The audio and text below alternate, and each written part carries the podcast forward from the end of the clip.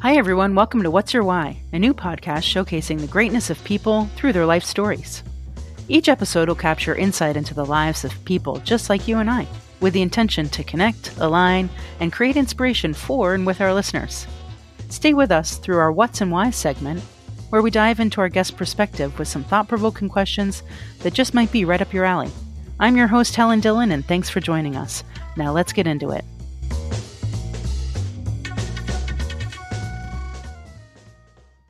Welcome back, everyone, and thanks for listening. Have you ever met someone that can hug you with their eyes, make you feel like you're the only person that matters right then and there, and will ultimately be the very best part of your day? I have, and I consider myself one of the lucky ones. Bobby Reber is an internationally recognized name in the equestrian world. Through her life as a trainer extraordinaire and top notch, sought after senior hunter and equitation judge, she always exudes a friendly smile that'll warm your heart whether you know her or not. She's been pivotal for so many in shaping who they are and where they've gone in life. She's raised countless young riders by welcoming them into her own home to give them the very best possible experience with horses.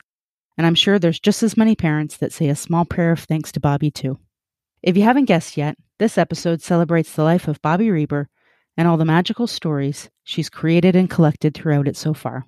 I'm thrilled that she gave us her time and said yes to this interview. Today, I'm privileged to bring you the wonderful, charming, and effervescent Bobby Reber. So, we're here with Bobby Reber. Tell me how it all started. What sparked your interest in horses, and what got you started in the industry? Well, basically, every little kid, you know, you go to the fair and you see mm-hmm. those horses going around and around. And so you had to ride on that. And I remember getting off them, and my brothers are like, You really smell bad. And I'm like, What do you mean I smell bad? I thought I smelled great because I could smell dirty ponies, and they were filthy, dirty ponies. Yeah literally my mother made me take my clothes off in the car and sit in my underwear home not from a horse family your parents no not, god you... no my father was a watchmaker and my mom worked in the jewelry store with my dad really yeah we just lived in a little bungalow in welland ontario nice and one other funny story about how my mother finally said okay i got to give in to this kid she made me take ballet lessons so I wasn't big, but I was not a ballerina. Right. You'd have to go to the church every Saturday morning to go to ballet class. So she would drop me off. And of course, the church was right next door to Northside Dairy. Well, she dropped me off, and I just go to the dairy. And the guy would let me pet the horses, and you know, I, and he let me sit on top of them, and and most of the times he'd find me in the field, mm-hmm. sitting there watching them graze. So after how many weeks of this, when my next door neighbors was said to my mother, "What is Bobby's costume for the finale?" You know the, that they have from ballet classes, and and my mother said, "I don't know. I'm going to have to give them a call because she hasn't said anything about it." And my mother asked me about it. I was like tight lipped. And so she called the, the dance teacher, the school, the thing, and they said, Well, Bobby hasn't been to any lessons. So my mother dropped me off and followed me. I didn't know that. She just dropped me off, drove around the block, followed me, and of course, saw me run right over to the dairy. And she went under the guy and she said, he said, she's here every Saturday morning. Wow. With the horses. So I, my mother gave in. So now just outside of Welland, there was a place called Tally Hole Riding Stable. So she must have called around. And there was a lady called Sylvia Smedley. I'll still remember her name. And she was from England. And she worked for the man that owned the place. Was name was Dick Vandenbosch. And he was a hard old Dutch guy. His wife, Adrian. And then they had three kids. And so literally my mother took me I started taking riding lessons right and of course i was addicted so then next you know and you know i would stay when other kids would come for a riding lesson and leave i would stay and help and to get extra riding i would do anything and just, you know, be there and just be there, be there, be there. And eventually they said, well, leave her. So she, my mother would drop me off on a Friday night and pick me up Sunday. And I would stay there and I would babysit the kids and help in the barn. And, and Sylvia was from England. She had done the horse master's course and all that kind of stuff. So that was kind of my riding. And I met Craig. Craig's my oldest friend. Craig Collins. Yes. Then later, I started riding for a man called Bill Barber, mm-hmm. as Craig did. Now, Dick has since uh, he'd got into racehorses, and Sylvia, probably I was about 14 now. Sylvia had moved back to England. She'd retired. And of course, then I used to go all the way out to Stevensville and, and get all the racehorses. I was riding racehorses all the time. I'd go to the racetrack and we'd get them home and I would ride them for like four or five months and get them going. And then and I was probably like 15, 16 by that time. And then uh, it was funny because he would he would sell them and when he'd tell me it was sold, and then I'd come home and I'd throw all my stuff and I was going to quit riding. I can't believe he sold my horse. He'd call me. I got another one off the track. I was right out there. Right. You know, so I did that for a while. And then I don't know how I got hooked up. I think Bill just asked me to come and ride for him. So I started going out there riding. And, and with that, Craig and I were riding together. And yeah. we'd go to all these horse shows and stuff. And riding, Bill had, I don't know, three or four horses that, you know, Craig and I, so I had two, he, he had two. And literally, I would be up at in Port Colborne, and there's a place called the Cove, which was a dance place. And Craig would come up and say, "Please come, please come home, and please come to the barn." And I'm like, Craig, do you see how much fun I'm having? Yeah. so I'd say, "I'll be there, I'll be there. You go braid the horses, you know, and stuff like that." So Make him do all the work. but we went to all the horse shows. He was, but anyways, yeah, no, no. So we rode for Bill Barber as a kid, and then I went to England from from school. For, as soon as I graduated, everybody went off to school. I didn't want to because I had seen the movie Horse Masters, Yeah. Walt Disney's horse, and I went off to England. And while I was in England riding, it was very three-day event oriented. Right. And I was a working student, and we went to Hickstead, and I run into Jimmy Day and Jimmy Elder. And Jimmy Elder's like, "What are you doing here?" And I'm, I'm going to school. Well, go to the barn and find Penny's down there, Penny Murray Uh huh. who was working for him, and Carolyn Stewardbridge, who was working for Jimmy Day, go down there and start riding. We need you to ride horse. So I'm down there and I'm riding Beefeater and Shoeman and all the, you know, Jimmy Elder's horses and all that. And This would be 60s? year after they won the Olympics, yeah, 69. 69. So it was a year after they won the gold medal in Mexico. So that's when I mm-hmm. was in England, 69. So I would have been 18. Mm-hmm. And so by that time, I, I knew I was going to go back to St. Catharines and ride for Bill. Mm-hmm. Then from there, from Hickstead, they said, Can you go to White City? And of course, I'm at school, so I have to, you know, in those days, you didn't text, you you know what was that called the you know the yep. uh, telegraph my mom and said can i go to can i go you have to can you contact school and say i'm going to go to white city to the horse show there so off I go, and, and of course they weren't thrilled because it was with the show jumping people. And the place I was at was Crabbet Park, which was very eventing. Right. Crabbet Park's very famous. So then, of course, then Jimmy Day said, okay, you know, we need you. Can you come to Dublin Horse Show? Well, how do you say no to that? Well, I almost got kicked out of school because of that because I was going to Dublin. Yeah. And at the end of the day, when I came back from England after being there for a year, after I come back, I said, you know, I'm going to go work for Jimmy Day. Mhm. And, you know, it was a big fancy Samson Farms out here on Trafalgar Road. And and then the girl that was training left. And so all of a sudden I'm the trainer. And I'm training people that I'm only two years older than them. Right. You know. Anyways, I, that's when I really realized that I really enjoyed the teaching. Yeah. Really enjoyed the teaching. I also realized that the jumpers were easy for me Yeah. because I invented, and they were easy for me. And the hunters were hard because people don't realize how hunters are not easy to ride. Uh, I know.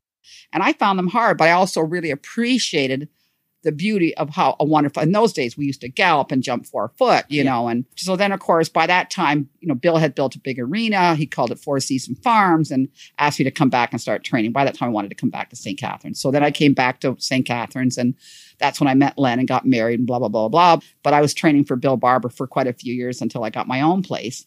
Wow. So then I got Reba Ridge. Mhm. So the first few years I did a lot of riding, but that's when I had the Randy Coles and Lynn Underhill and Sharon White and Julie Walker and those kids, and they were that whole group. And I was still doing a lot of riding. Yeah. Len was a, quite a good rider, and I always found that if I did better, he'd get a little funny, which was Uh-huh. competition. I also realized that a lot of the horse shows, there weren't a lot of rings.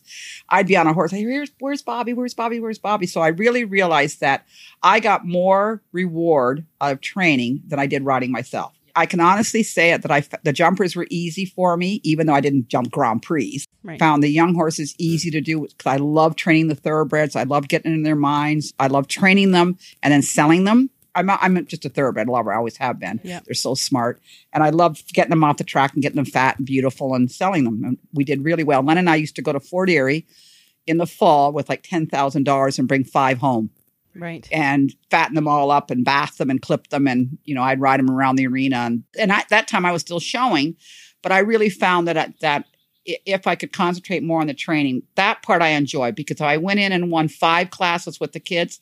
That was five classes more than I would have won. Yeah. You know what I'm saying? So that's when I really realized that I loved the teaching. I always wondered this trainers that don't ride and teach from the ground or used to ride and maybe doesn't anymore, did you find that harder or easier to train from the ground? I've always been really lucky to be able to see things You and be able to fix it. Some of the things, if you say, what are you really good at, Bobby?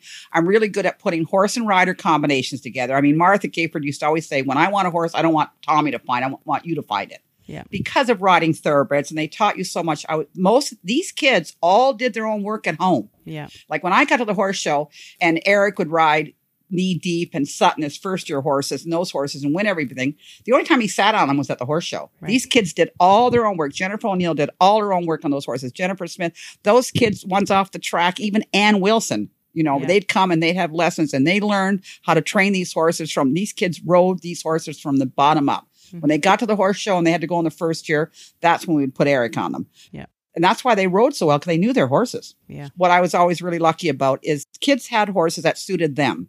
Mhm. First of all, Eric could get on and ride this chair. Mhm. So Eric could ride anything. So he rode the horses like they wanted to go. So they went the way how it suited Heather, how it suited Bonnie, how it suited Jennifer, how it suited Allison. You know, that horse was suited to them Right. whether I bought it for them or they came with it and we won because of how it went. But I still had that urge to get on and fix it. But then I thought, no, be better and teach them how to fix it. yeah. At the end of the day, it was better. Made me a better trainer. Yeah. I mean, it's, it was too easy. For early years, I did that. Get off, and I would fix it and stuff like that. You know, that when I was working for Bill Barber, and I would kids get off, get on, and Mhm. I would fix it or set them up as they want to say whatever. But all those years, I was so successful my juniors because they really rode. Yeah. And I say that now. Like I remember coming back. I forget why. After I moved out west, I came back and I said to those guys, "None of you are training riding lessons anymore. Right. They they just put the kids on and ride and give them riding skills." Yeah. But I remember getting so angry. Mhm. Now I see it. It's getting better because They're teaching people to they're ride teaching again. the riding skills again. And so often we would work hard all winter and then we start showing. Mhm. I said to them the other day, I said, you know, so often is that I would get to the month of August and some of the wheels would be falling off and some of the things. And I'm like, geez, I'd like to sh- stop showing for a week, but we're Mm-hmm. like right in points for the Royal, points for the Royal. I'd like to stop for a week and just gymnastic and just kind of re- rebake the kid, do homework. And that's what I'm really enjoying right now, just showing them riding skills. Like your horse is bulging left. Can you not feel that? Look at his front foot. That's why he's got paint on his left toe Right. because he keeps dropping his left shoulder because you're not holding, you know, blah, blah, blah, blah. And just what I call baking the cake or slow jumping work, tracks, learning to ride tracks. When you stay out and do seven, now you stay in and do six, and how to make a bending turn and how to do a dog's leg turn, you know, with a point of turn, straight, straight. You know, there's three tracks on a bending line inside track, middle track, outside track, depending on the stride of the horse, whether you want to add stride, whether you want to leave out a stride. Basic skills. And so that's the part that I really enjoy funny because sometimes at the end of the lesson, I think, I hope, and then the kid's like, oh my God, we loved it. We loved it. And I think, well, it might be boring because these kids are used to jumping Grand Prix and I'm not letting them jump higher than three foot nine. Right. But it's not the height. And I keep saying it's, these jumps aren't even the issue. It's the, It's the basics. yeah, we're doing a pattern where we're doing lead change where, and these jumps are in the way. Right. So you got to hop over them. Yeah. So these jumps are in the way because this is, it's all about the track, you know, stuff like that. So I have really learned to be very creative. And then when I went out west, one of the reasons George Tidball really talked me into going out west was because they really wanted someone to develop the hunters Yeah. and make them better and give the riding lessons. You know, I got really lucky out there and put some really nice horse rider combinations like 16 candles. And, you know, I've got, I can go on and on and on with different riders out there. But, you know, I was very lucky Right. and I remember somebody saying to me, you know, you always have the best juniors. Whenever you'd come to horse show, you always have the best juniors. I had, you know, Joey Roycroft that does the courses. Yes. Okay, so Joey's father, who was hilarious, just a big old dude, right? Yeah. He looked like Hulk Hogan. So he asked me one time, could Joey come to a couple horse shows with me? Because he had a cute little junior. This is when Joey was little. I didn't even know he rode. Oh yeah, he was actually a good rider. Oh, yeah. a good rider. So he came to me and we took him to two horse shows and he was hilarious. Oh my God, he was hilarious. And he said to his father, Dad, in two weeks, I have learned so much from Bobby, more than I've ever learned from any other riding teacher. And she's got all the hot girls. anyway, so yeah, I was always, I always was very, very lucky to have a great group of kids. And I really loved that. And my amateurs too, all, you know, all of them. And when you start putting teams together, like the Young Riders team, when I took the kids to Chicago and we were silver medalists. And Yeah. that's way more rewarding for me than riding. Yeah. You know, that's what I found was the teaching was really. Did you find that it was a skill you sort of had to hone early on? Was Oh, it something you yeah. thought not every kid understands the same thing? Do I need to say it? In oh, a absolutely. Way, or- You get very creative. And that's why how did you do that? Okay, two ways. When I first started working for Samson Farms and then became the riding teacher, I would sit in the arena and we had a lesson program and I would experiment on these kids. They were guinea pigs. And I remember one time, I always say, even now, I'll say, if I was only allowed to teach one thing, I'd say eye control. Because if a rider has eye control and looking and using their eye, mm-hmm. everything else falls into place. Timing just happens. Right. When you're looking down, you have no timing. But when you're looking and feeling what's going on, and feeling's instantaneous. Looking down, look, register. It's too late. Looking is feeling. So these kids would be trotting around, and I would and I'd experiment. I thought I'm going to experiment on you know riders not looking down at their ponies. And I said, okay, everybody, look at me and don't touch your horse's mouth. Look at me. And one by one, the horses would start to come into the center because the kids would be like. And I remember one little boy saying, "Wow, you're a witch." I'm like, well, little you know, years Wow. later, maybe I am. But anyways, right off the bat, I learned I could from that simple experimenting with those little kids Yeah. on the horses with school horse. And of course, I studied hunt seat equity. I mean, George was our, you know, George, as he is, I still adore him. I remember I was in Florida with Jimmy Day. I went to Florida the first year I worked for him before before I actually did a lot of teaching when he still had me riding. And I would sit outside the ring and I and George called me a squatter. He called Norman Dello Joio and I squatters. Because I would sit out there and I'd wa- I never went to the Listen. ring. I never went to the ring. When I went to Harrisburg to watch the medal finals, I never went in. I'd follow like Laura Beliski because I knew she was Canadian. I didn't even know her, but the year that she won it when she was 15. Or I'd follow Tosca Coke and because I knew she was Canadian Mhm. you know, or somebody that I want that I maybe I heard might have been famous.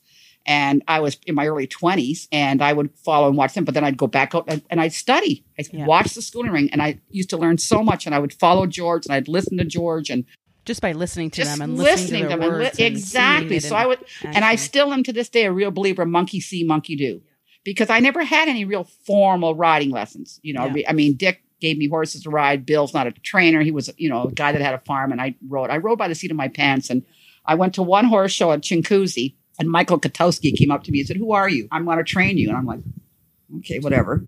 And sure enough, I went to the horse show the next week with him, and because I was a part of the pony club, I had to you know take some kids with the pony club, but I was 19 by then, and he helped me at a horse show. I thought, holy cow, someone coming into the in gate and telling me how to do this? Wow. Like that's magic. Right. I, I didn't even have to barely think. I mean, he's telling me do this line and this, but I didn't know how to do lines. I just went and jumped. So all these little things made me realize right from the very beginning when I was like 19 teaching those kids and then listening to George and reading and reading and reading and reading. Mhm. I must have read that hunt seat equitation a million times where I realized if you want to get the perfect leg position, go to a two point and trot around the ring. But in my lifetime, I've probably have had four major private jobs offered to me. Mhm. And boy, they're tempting. But the one thing, and I, I used to think really hard about it, and I've never done it, is because I think the kids give you creativity. I think every kid you train teaches you something. They teach you as much as you're teaching them. Yeah. Because how am I going to fix that? I got to think about that. And how? And some kids are just natural. Some kids are just like so easy to teach, Yeah, right? That's going to be my next question. Have you ever come across one that's just not?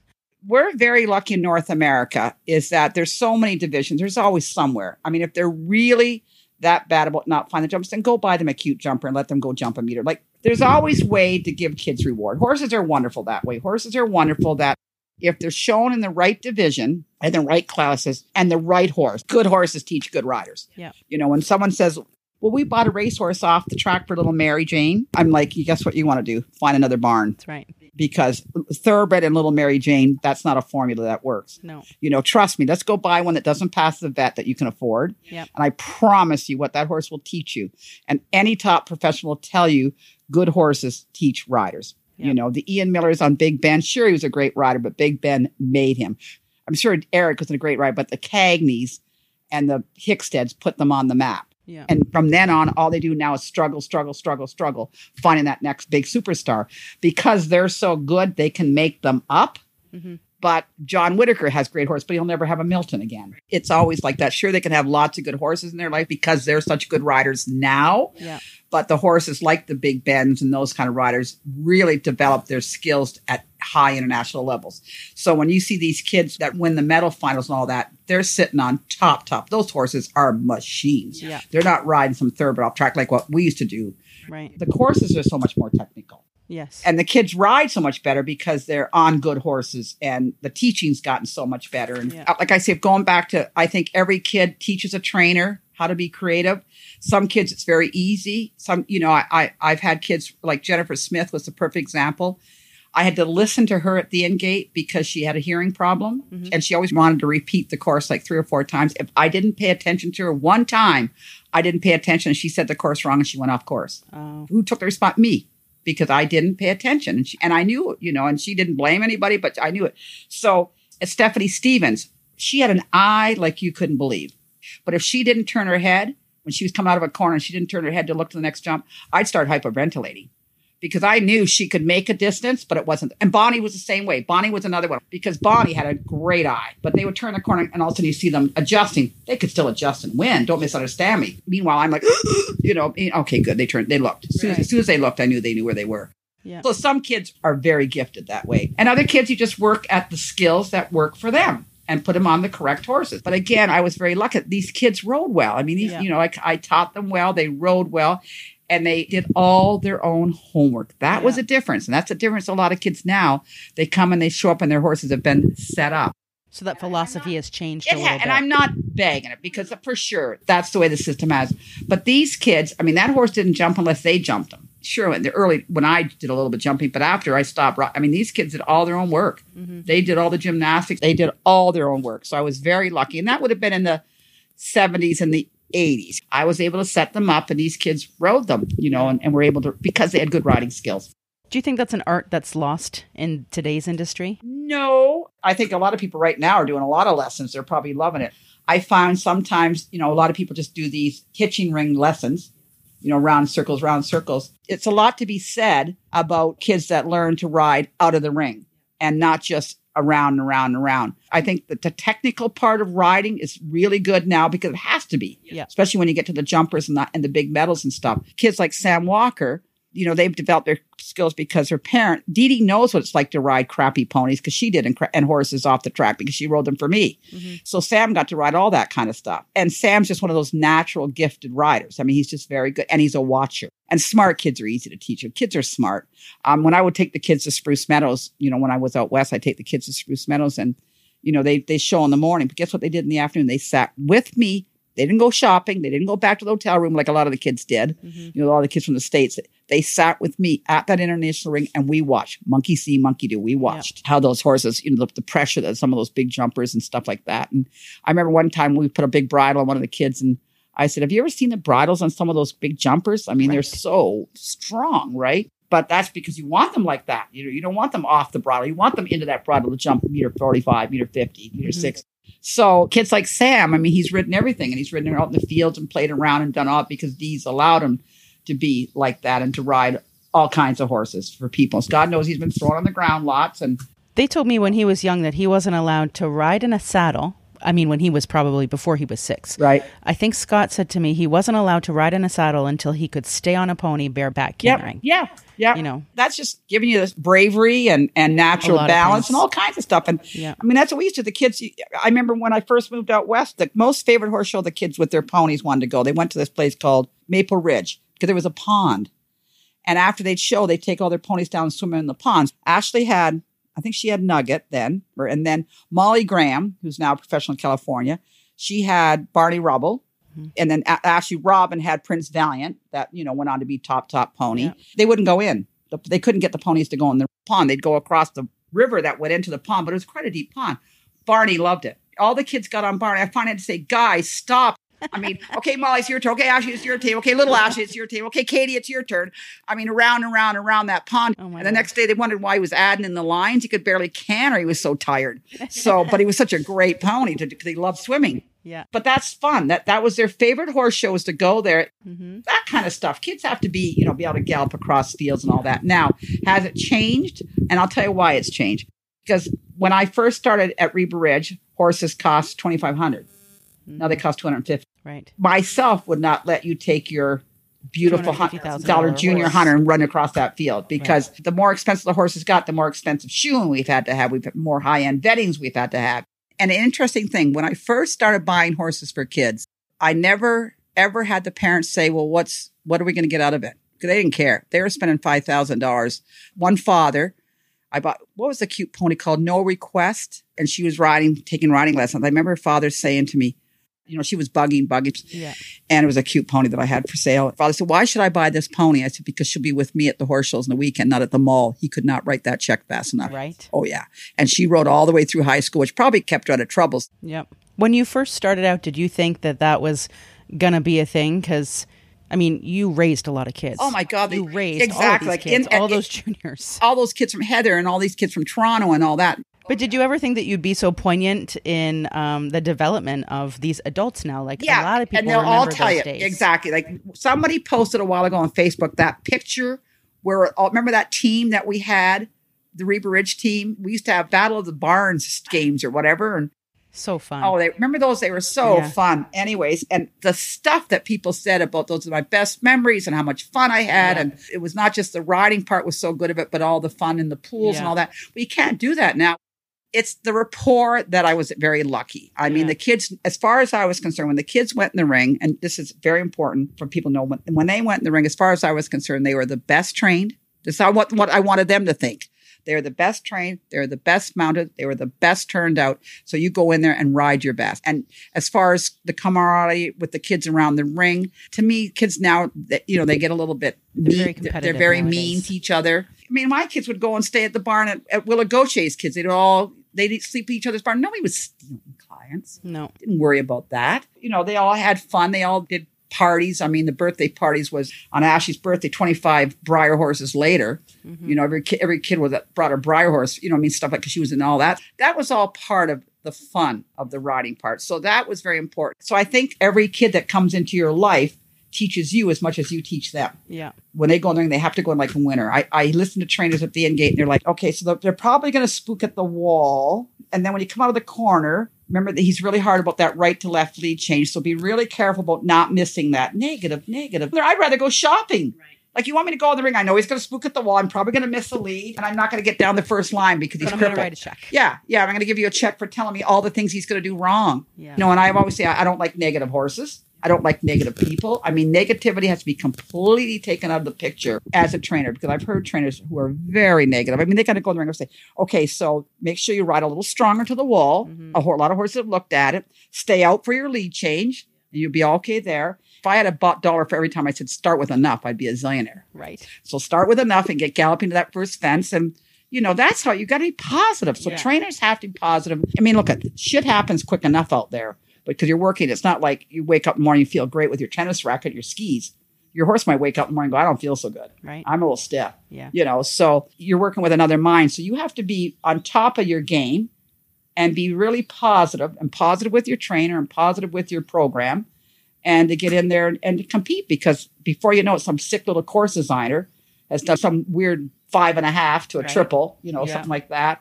Enough happens in the ring that you're not in control of, that you have to be very organized with what you are in control with. And that's well turned out, well mounted, well warmed up, schooled, so on and so forth. Mental. So much of it's mental. It's a real mental game, you know, visualization, what you want. Do you ever miss showing? Do you ever miss it in the show ring? Me, myself showing? No, Never. when I rode for Bill Barber, there was a, a, a kid, and she had all these horses, and she had like four or five horses, and she'd make them all stop. Well, then I'd get And you'd make them win. the minute I beat her, I got her next one. And that one went back, Really. and I found that hard, but that made me the trainer that I was later. But as a kid, I got everybody's cast offs, which made me, in the end, suck it up, Yeah. quit having your little temper tantrum where you go home and throw your hat and your chap in the closet because you're going to quit riding Yeah. but it really made me get into horse psychology. I think I became a good trainer of horses and horse psychology because I rode thoroughbreds. I rode hard ones. Yeah. If I get a hard one, I'm very good at it because I really enjoy working on tough ones. Boy, it's nice when you get one that's easy. Don't misunderstand me, sure. You know, and that's Yeah. when I go buy them. I, I don't say, give me all your shitty ones. You know, Right. when I go to Europe, I started going to Europe a lot and buying a lot of horses over there. And I was very lucky to pick a lot of nice horses there. I think I bought 37 Wow. 37 and only one didn't turn out all the rest turned out either sold or went on to win or whatever and only one didn't Wow. really quick you know my stories and this is kind of funny. So i'm adamant now that horses have to do a lead change. Like they have to naturally do them and when people say oh well we'll train it do lead change. See you later. It's like when someone says to me i have a three foot hunter. Keep it. Yeah. because i buy meter 40 scope to show junior hunters and i buy meter 30 scope to jump three foot. I don't want one that can just because it takes it's too much. And these kids get long and they have you know you have to have scope you have to have Yeah. talent. Anyway so we went to france and it was a stallion that i loved. His name was gammon because in france all the horses the year that they're born is with other horses they have to be this first letter has to be the sire Okay. but in France, if they're born in such and such year, they all have to be G's. So they're all the G's are born that year. And then of course they rotate, you know, every after they do the 50, you know, but they start with all the F's and all the H's. So I've had, you know, all different kinds of names, different ages. And this horse was Gammon. He was the G year. And he was beautiful. It's hard to find ones that move really well in France. He was a beautiful mover too Mhm.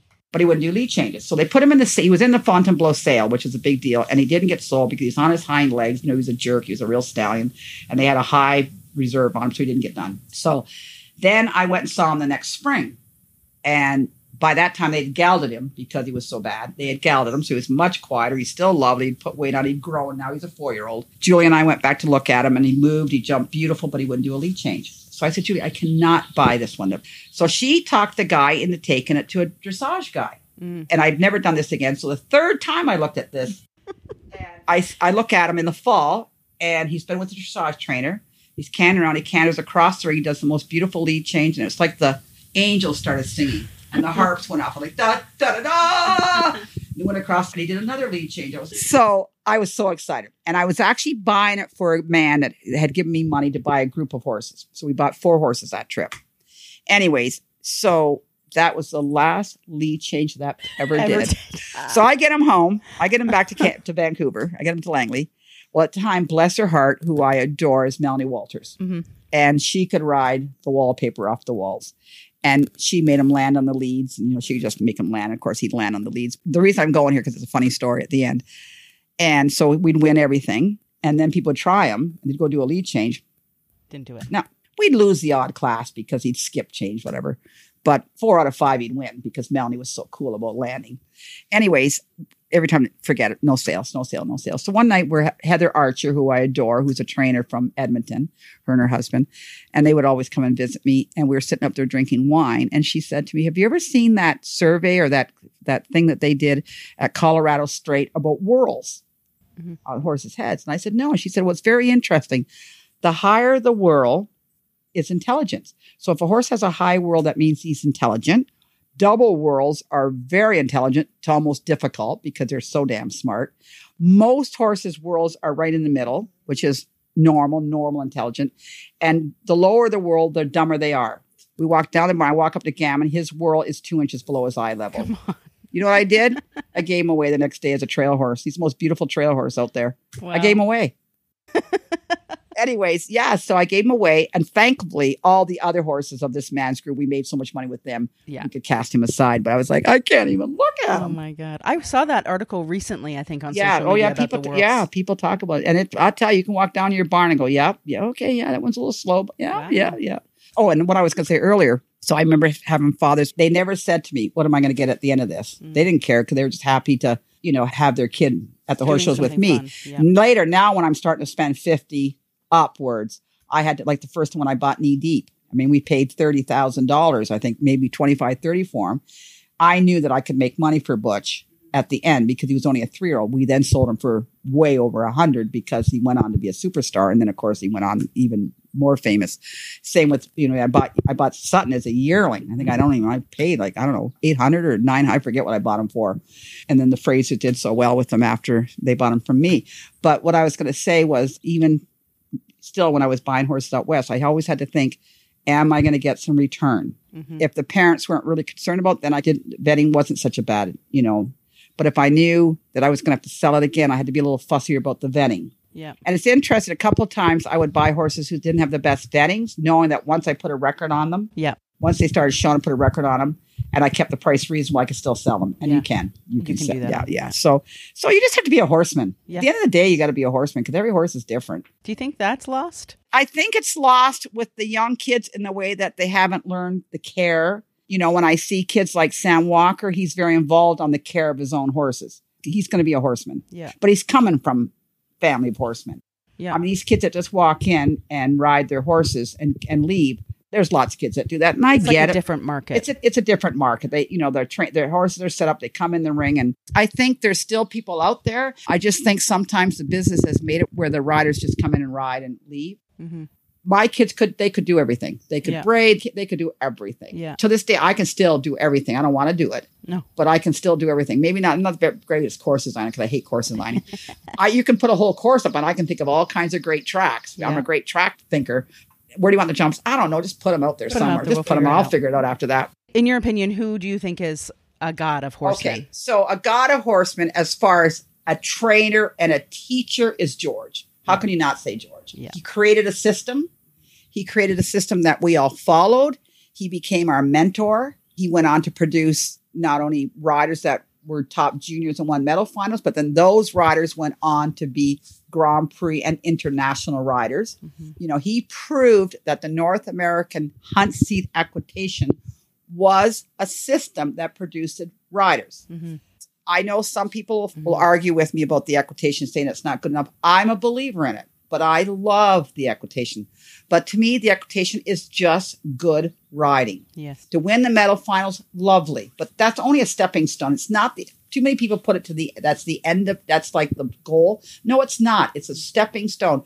Look look at our system. We've got the McLains, we got the Beezie, we got the Laura Kraut, we got the Erynn Ballard. I can go on and on and on. That mm-hmm. were great equitation riders. You know, Sam now riding for the team at a young age. Tiffany Foster was a beautiful equitation rider. Mm-hmm. Even Eric rode in the equitation, believe it or not. Ian, Ian's a beautiful stylist, and George he worked with Hunterdon, Mac, all those guys. That proves that the system that George created that actually is from Gordon Wright. So if you were to say George, who's your mentor, he'd say Gordon Wright. Right. So Gordon Wright, between Gordon Wright, who created a system, and George, who put a name to it and refined it. So that has to be as far as a teacher and creating a system. As far as horsemen, that's hard to say for me because I want to go back to the old times. I want to mm-hmm. go back to the, you know, guys like Eugene Cunningham, which is a great conformation man. Dave Kelly. I mean, these guys produced young horses. Jimmy Lee. Yeah. To sit there with Jimmy Lee, Yeah. who still judges, who's still like so excited to get in that judge's booth at whatever. I don't even know how old he is, but he's such a good horseman. And to listen there and him to tell you the stories, you know, the stories that he will tell you and, and discussion and then ask you your opinion and we can and we sit there and we discuss. You remember so and so, you remember stocking stuff. Mr. Wheeler, Kenny Wheeler with his knowledge about conformation Yeah. horses and and how to develop horses. So as far as great horsemen, I think unfortunately the kids don't get to see those guys produce those horses and there's lots of good riders out there who become good horsemen as well. But that's hard for me to you know I, i'd have to think you know ralph Caristo's a great horseman. I mean i think very highly of him. Someone's going to say oh you forgot me. I mean don stewart is he's a great production manager. Yeah he, he's a he's a great horseman but he's also a great production manager. Yes. The way he, you know, he could run a circus if he had to. One time I was at the Royal Winter Fair and I had Samantha Aird, who was one of my best junior riders, and we were sitting there and Martha Fell, who rode with me, who I adore, she gave me their, her box seat. Mm-hmm. Well, Jimmy Elders came and he had the grandchildren and all that kind of stuff with him, and he had too many. So I said, Jimmy, sit in here with us. So he sat down. Well, I'm going to tell you something. He started telling stories as he can. Well, the kids, his sat there like this, looking back at him. We barely watched the class. He told stories, and I remember Sam Aird saying to me afterwards, Bobby, that was the best night I've ever had. Yeah. So I think riders, you know, they don't ever do that part of it. They don't understand. They just come and ride, and they, you know, and they're good riders, not. But I can, I can guarantee you, some of those kids, if you went to some of those juniors and said who's so and so and who's so and so, and did you know that they wouldn't know because they haven't studied, they haven't read books. People should read books, or re, you know, now everybody just gets on the internet stuff. Yeah, and through no fault of their own, it's just this is sort of a society blanket on how we operate. So that's what I think. Kids need to understand some of these horses that were famous and riders that were famous, and and do their homework. Do Yeah. their homework. I'm interested to know when you decided to shift to judging, or was that always an interest of yours? Well, no, not at all. So, you know, you stand at the end gate and you watch, you know, you especially with the hunters and you watch things go on you, and you think you're, you know, you don't don't forget, you always think you're the best. right. My mother showed dogs and she used to call it kennel blind. That you had the best dogs and you call it kennel blind. And she one time said to me, I should how'd it go? I said, Well, one didn't go. One went really well. The judge didn't use it. And she said, Well, why do you show in front of that judge? I said, Because you show that's the judge. She said, Well, when she looks in the her in her prize list and sees it's a judge that didn't use her dogs well, she doesn't go. To why spend the money? But that's a different because they go purely on conformation. Right. Ours is performance. So I had to explain her to that. She used that word kennel blind. So you think you have the best dogs and you might have the best trip. But unless you stand there and watch the whole class in the same places where the judge is sitting, it's a different horse show. So you have no complaints. I remember I was standing there and Susie Schoellkopf said to me, Have you ever thought about judging? I went, Why would I want to do that? And she said, Because you know what? The business has been good to you. Why don't you put give it back to the business? If you think you could do it. I said, you know, I think I could. So my first person I ever sat with was with Billy. Glass. Yeah, Billy Mhm. at ISS. And I loved it. And he made it really fun for me. And I really realized how hard it is in the way that you really have to be organized, have a system. Yeah. You create a little bit your own system. You do clinics. First of all, years ago, I was at a friend's wedding in Nag Lake and Torchy and Betsy came and, and I was getting up early that morning to go to a horse show. And he said to me, You're an in-gate junkie. Because I love going to the horse shows. I loved it. They were all sleeping. They weren't going away. It was some stupid horse show here at Kettleby. Right. You know, I was driving all the way from St. Catherine from Bill Bill Greaves' wedding to come to a horse show. But he said that he said you're a junkie, and I am. I was an Ingate junkie. So I realized I'm one of the few people that can sit there all day and watch horses. I don't care if they're jumping two foot six or meter 60. I can sit there all day and watch horses. Right. So why not judge? Why not make it so? And so then I learned that judging actually made me a better exhibitor maybe not a better trainer because I already I learned from other things that you know I learned by listening and watching as far as a trainer. But it became a be- I became a better exhibitor because you know what you might be really good, but somebody could be a little better. Mm-hmm. I think that's when I really realized how much I love the judging, Right. and you know, and it was a way you know you start to get a little tired, and so when I started judging, I think like 26 years ago, 27 years ago, I'd only take shows after I'd been shown for two weeks. My horses were having a break, so I didn't take that many horse shows. I went to the states a lot on a guest card, and then I got my American card as well as my Canadian one. And a couple years ago, I was turning down more horse shows, good horse shows. They don't keep asking if you keep turning them down Right. because I was still showing 25 horses out west. And I finally thought, you know what? I've been taking kids to horse. I've been taking people to horse shows since 1969. This is my time. So, and so I'm retiring. Yeah. So when people say, do you want to go to, do you want to go to Africa? I'm like, yep, because I can. Yep. And do you want to go here? Yep. You want to go to Europe horse shopping? Yep, because I can. I don't have to worry about, are we going to have lessons this week? You just, Right. oh, you're going again? You know, and, and I can take any horse show I want. And the problem was I was starting to get the better shows. Right. You know, I think what really kicked me in the ass as far as getting was when Billy asked me to do Capital Challenge the very first time. And that was in the early days. Of, I mean, that was like, I've done it like six times now. So I don't know how many years ago that was when it first started. And that really, wow, Bobby Reber's judging a big horse show. Know, then I started getting the big horse shows. And so, you know, in the last 10 years, I've gotten Harrisburg and all, you know, getting Hampton Classic this year is a real feather in my cap, even if it doesn't go. But Right. Anyway, so yeah, so I'm very fortunate to get to judge all the nice horse shows. And then, of course, once I was out west, they were asking me to judge California shows and stuff like that. So I got to do a lot of nice shows like that. So yeah, no, I just I just really enjoy the job, and it became a good retirement because even though I don't want to be out in the school ring slugging rails because you know you get too old slugging rails, too stiff, and getting up at five in the morning prepare horses. I arrive pretty at eight. you know, and I don't have to sweat Right. and I sit in my judge's booth and eat my snacks, Mhm. you know, and but I really enjoy watching it. I I, I could sit there I, and I really enjoy the hunters. I dropped my jumper card. Um, I had it for a few years. I love training the jumpers. I love going to the ring with the jumpers. I love watching the jumpers because that to me makes me I have to study. There's mathematics about how to do the jumpers as far as numbers and all that, where the hunters are just kind of lined. You know what I'm saying? But the the trick with the hunters is making them jump beautiful, making them go beautiful.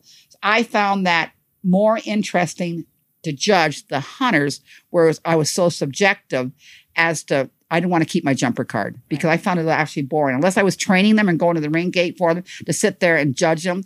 Oh, you know, clear, clear. Oh, and then and then the big thing about jumpers. The equipment. Well, yeah, that too. And then all of a sudden you're and all of a sudden shit hits the fan. Like there's nothing, you're almost bored of death. Then all of a sudden it stops at B and jumps out of C and jumps this and jumps. Shit happens and all of a sudden it's like a all thing goes crazy. Like hit the button, what button? Uh, You know, I'll tell you one of my most embarrassing moments. I was judging a little schooling show. Jimmy Elder came in the ring and I'm sitting up there and he's looking up at me and I'm like, hi, because I love Jimmy. Hi. He rides around again. He looks at me. and goes, Hi. He's like, the buzzer. Oh, oh yeah. I just thought he was being really nice because he liked me. I mean, so that was really embarrassing. Stuff like that. So I, I didn't I didn't enjoy judging the jumpers, you know. And, and then they made us take a test, and I remember we all had to sit down and do the jumper test, mm-hmm. and then we had to pass it all in and pass it around. And I remember the person that got that got my test was that cute little lady from Ottawa. She got my test to judge, and the first question was, "How do you break this thing?" And I I got it wrong. I'm like. See ya. I don't even I don't know. I got question number one wrong. And I was doing it with John Weir, and he told me the answer to that one. He asked me, it's his fault. I dropped it. I didn't do them enough to keep them. And and now, you know, once in a while the shows would love you to have it. Well, guess what? I don't have it, so send me to another ring. I'll go do the walk trots if I have to, rather than jump do the jumpers. Yeah. But and I really, really, really enjoy the ju- judging the hunters. Love it. As judges, we all have to go and do the short stirrup or the cross rails. And I mean, I know it's not exciting, but it's cute. The kids are cute.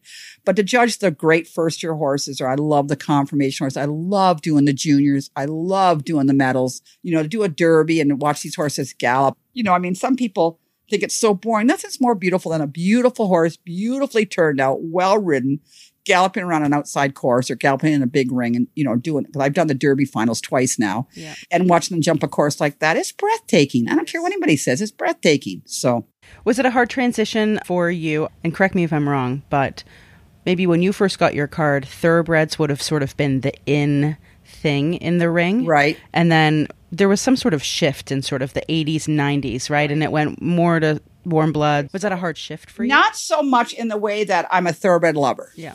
The first warm blood I got, I'm not going to call Sutton a warm blood because he was, I bought him as a yearling. He was a crossbreed. He was a Canadian. He was by a thoroughbred, but out of this big black Percheron mare. But my first real purebred warm blood was knee deep. Okay. And as a judge, you know, when you get judges like Bucky Reynolds and Jimmy Lee, and, you know, um, again, Bucky Reynolds, a great horseman as far as trainer of horses. Maybe not, equi- not like George, who's trainer of riders. That's why it's hard for me when you say who's best. Is that somebody like Bucky Reynolds is a great horseman of training of horses and finding, uh, you know, conformation horses. Right. And you, you know, you stand the in gate and we look at each other and say, please let there be a thoroughbred in the model class with four feet the same size. because a lot of times thoroughbreds don't have the same feet, right? Right. And sure enough, every year it gets less and less and less and less till you, you know, I don't think we ever see thoroughbreds anymore. Rarely. And the pro- but don't forget too, when we used to do thoroughbreds, we didn't start showing until London Horse Show in May. We trained all winter. We trained horses, and then all of a sudden people started going to Florida, and even then you could still train horses. Mhm. But then now there's no break. It's just circ. I mean, at Samson Farms, when the world was over, we pulled the shoes and threw them off in the snow. They went out in the snow and played and blistered them. Did whatever had to be done and throw them out and take their shoes and let them rough off. I remember one time with Canadian Club, I remember he didn't even let us brush them. He Right. wanted them hairy and fat for the winter to have a break. You know, but now the horse shows, it's just, they never end. They never, and that's why horses are expensive and they are expensive to keep and, you know, everything, the expense is more and more and more. And Would you own one again? I do. I own one right now. It's Oh, in you do? California. I own a really nice gray horse. Neil and I own it together. It's at Hope Glens. It's really nice. But I, Nice. what I don't want to do is when, you know, and I, I talked myself into it because it came from a trainer, Luke Tillerman, who I adore over there, who's a great horseman and breeds nice horses. And it was breeding that I like. And I him and he's only, he was a four year old coming five. Katie Uloth did him for me. He won a three. I mean, he's lovely, but everybody wants made horses. Everybody wants eight year olds because nobody wants to train them up anymore. So I find, like, I got a video today from a friend of mine who's still in Florida of a four year old that's very fancy, but people don't want to buy four year olds anymore. Most trainers are training amateurs and kids. Yes. So they have to be able to go. You know, people don't like the Mrs. Guthrie's who would buy a lovely horse to make up. You don't you don't have those owners like that anymore. You know, the the Mellons and you know that what's that lovely lady and that had all the nice ponies. She's in North Carolina and she had all the nice young horses. They like, you know, those people like to have young horses and come and show them, but Yeah.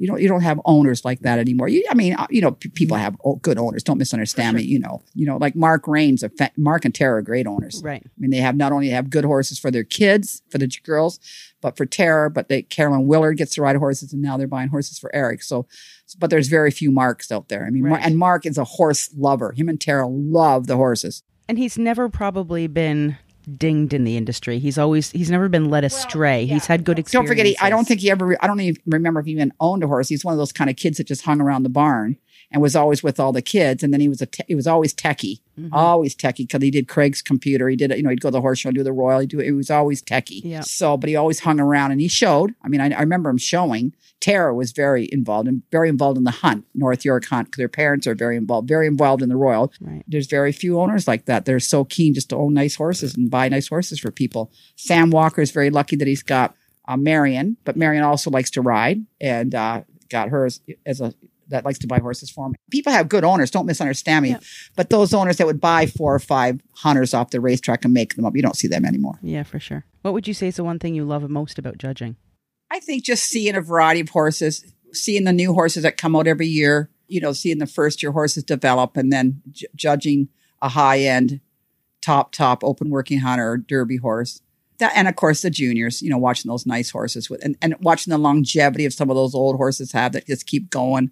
I just enjoy judging, period. You don't mind the travel. No, no. I, the tra- the travel's the hardest part, but you just do it. You just know you're going to do it, and then you're going to get there and re- Right. be rewarded by.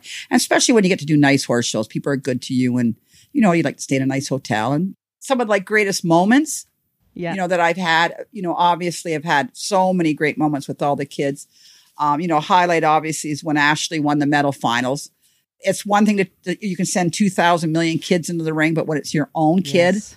and you know, when she was little, she was a, she was a chicken. She was very chicken and she used to jump beanie. She'd go back and forth over crossrail and she wouldn't let me put it in the first cut. She, I had to put it on the crossbars of the standard. Yeah. That was too high and I wasn't allowed to put ground lines because that made them jump higher and better. Where she got that stuff? How did, how did they pick up that stuff? Right. Her best friends were Erynn and Ryan. And of course, they're booking around and she's like shitting her pants at crossrails.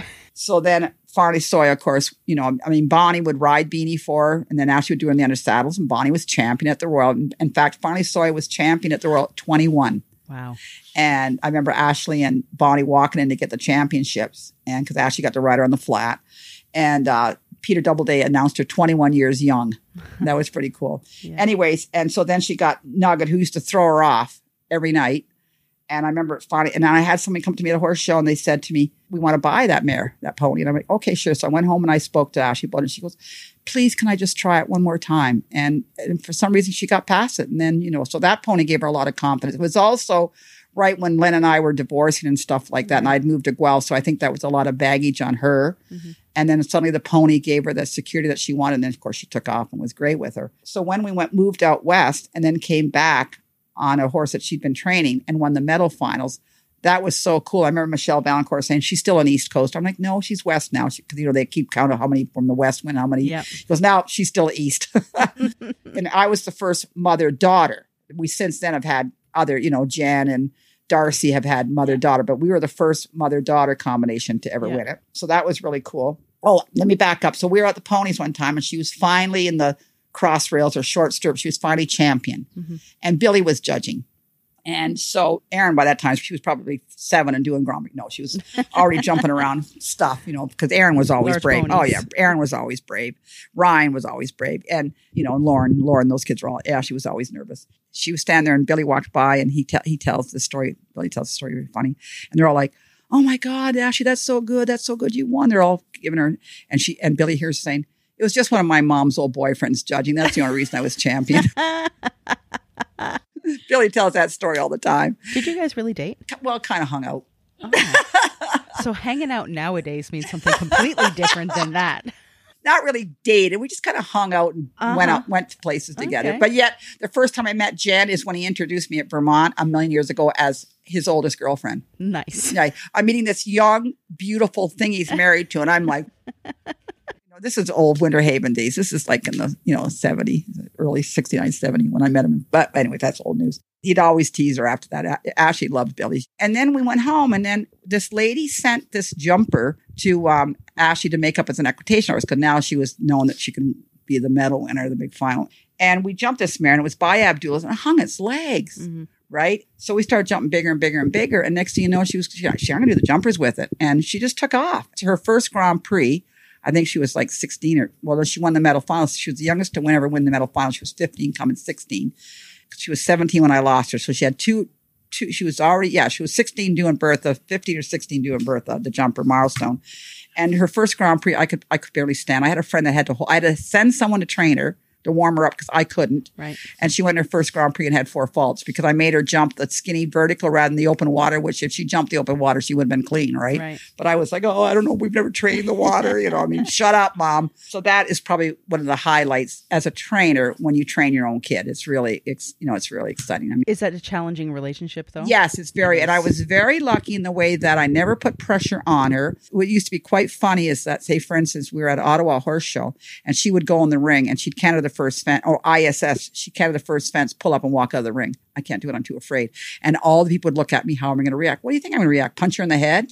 Meanwhile, I'm sending everybody else's kids in the ring, and I'm like, okay, bye.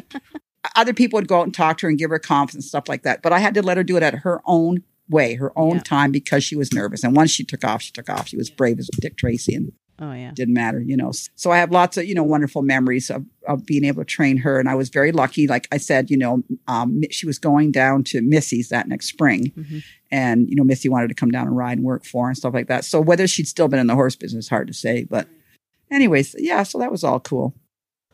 And you moved back to Ontario recently. Yeah. Uh, so not last summer, summer before. As I started winding it down down there and just judging. Yeah. And the kids that I had were either finishing and I hadn't really started a new group. I was trying, I was giving those to Pam, the little girl who rode with me, whose place it was, who owned Milner Downs. And so I was trying to get away from that because I, I wanted to take on more judging. Yeah. I didn't want to have to worry about 20 people at home. So it, it was just the perfect timing. Plus, I said it was my time. Mm-hmm. I decided this was my time. The reason to move back there is probably 70% of the horse shows I do are on the East Coast. And for the four or five times that I go to Oregon or California two or three times, they're used to paying flights that way. But to Right. come from Vancouver on a $700 flight and a five hour, why do that to your body? Right. You know, I'm close to my nieces. My nieces live here, and one of my niece Briars had kids, and so you know, and and then Muffy, Liza Jean. Liza Jean. Yeah. I'm Grandma Bobby, you know, so I spend more time with them. So it's just time. And it kind of left a little baggage back there. You know, it's kind of, Yeah. I mean, I'd have to drive down the road where Ashley was killed. It's nice to become a little bit removed from it. So Sure. Well, we're glad to have you back. it's, it's actually, I'm enjoying it. Good. I'm enjoying it. And now we've come to what some would call the very best part of the show our segment appropriately named What's and Why's. It's where we get to ask our guests some questions that inquiring minds want to know. So without further ado, I bring you the What's and Why's for your listening pleasure. Number one, who do you look up to and why? I wouldn't say it's any individual person. Like I said, I, you know, George is a trainer, the Jimmy Lees, the Ralph Caristos, Bucky Reynolds as great horsemen for training horses, Dave Kelly, those kind of guys. I can go on and on and on about those. I look up to everybody that has the tenacity to stick it out in this business and stay positive. So anybody that can stick out the business, get through all the hard stuff with clients, horses, and negativity, still have the tenacity to love the business and stick to it. That's who I look up to. Okay. Uh, what's something that brings you joy and why? watching good horses, being around good horse people, be- being around a good horse, watching a beautiful hunter or a top Grand Prix horse to watch an exciting, like, you know, to watch Hickstead to jump his rounds and, Yeah. you know, to watch these up and coming great. I mean, to watch Sapphire was incredible, to watch the Bavaria or, you know, uh, Brunella, to watch, you know, a top, to watch Tori Colvin ride, Liza Towell, to watch, watch good horses. That Yeah. brings me joy to sit there and watch good horses, judge good horses. When you look back through your life, what decision brings you the most happiness and why? having Ashley. Yeah, getting pregnant, having Ashley. And that's case in point. Yeah, end of story. What is something that you feel people get wrong about you and why? Well, probably now that they think because I don't train anymore, I don't know how. And so when I do give a lesson, they're like, "Oh my god!" and and people coming back here, a lot of people don't know who I was. The new generation doesn't know who I was. How big a business I had with these kids, and how much. I mean, we kicked ass. You were life changing. Oh my God. I mean, Robert Meilsoe used to go crazy counting ribbons there because we were always stable next to him.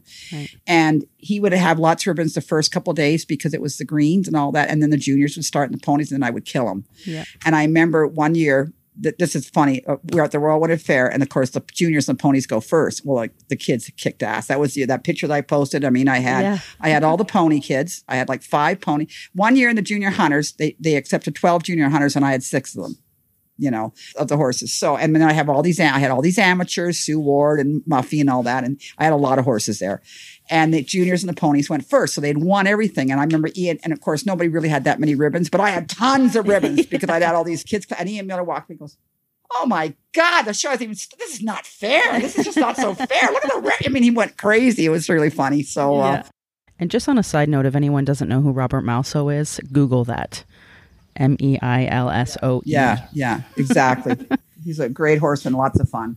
Yeah. Our last question is Who would you like to hear on What's Your Why as a guest and why? I would think somebody like, as a young rider, somebody like Sam. Mhm. Another person who would be wonderful to do would be Katie Uloth. Mhm. Because Katie came, her mother was a little trainer. and She rode with um, Patty Sifton, who was a who was a very good horsewoman.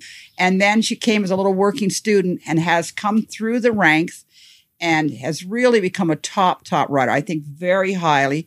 And she's got great people skills. Mhm. And she rides well, and she's been very, very loyal to Sandy and Erynn. They're like Yeah. sisters. So Katie and Sam is young up and coming, and as older trainers. I mean, another one that would be really fun to do would be Mac Yeah. because Mac came through, you know, riding horses and working with George and getting, you know, on horses like that. And I mean, of course, you know, everybody's done Eric, so I mean, Eric would be great. But Right. and another really fun person is somebody like Mark Rain, who's now a parent. and now an owner. And how exciting it is to buy. And he would be so chatty. You'd probably do it on house party. He would be a lot of fun. Thank you very much. and thank you. I really enjoyed that. I'd like to thank everyone for joining us for this episode of What's Your Why, our listeners, guests, and our sponsors too. It's our hope that you enjoyed your time with us and possibly gained some new perspective as well. It's said that we can learn something new every day if we just listen, and that knowledge has a beginning but no end. Thanks again for listening. Until next time, be safe, be well, and remember always leave people better than you found them. A Twisted Spur Media Production.